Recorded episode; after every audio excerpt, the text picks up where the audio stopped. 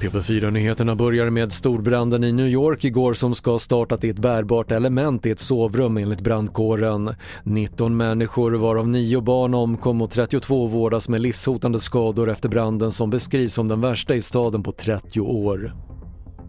Över 6 000 vaccindoser fick slängas i Luleå efter att en vaccinationslokal drabbats av strömavbrott under helgen. Trots det kommer vaccinationer att genomföras som vanligt under veckan och Region Norrbotten ska utreda hur liknande händelser ska undvikas.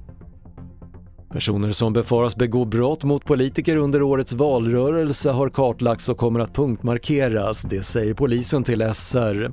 Enligt Brottsförebyggande rådet uppgav var tredje politiker att de utsatts för brott under valrörelsen 2018. Och den amerikanska skådespelaren Bob Saget hittades under söndagen död på ett hotellrum i Florida och enligt polisen finns inga tecken på brott eller droger. Bob Saget som var mest känd för tv-serien Huset fullt blev 65 år. Fler nyheter hittar du på tv4.se. Jag heter Patrik Lindström.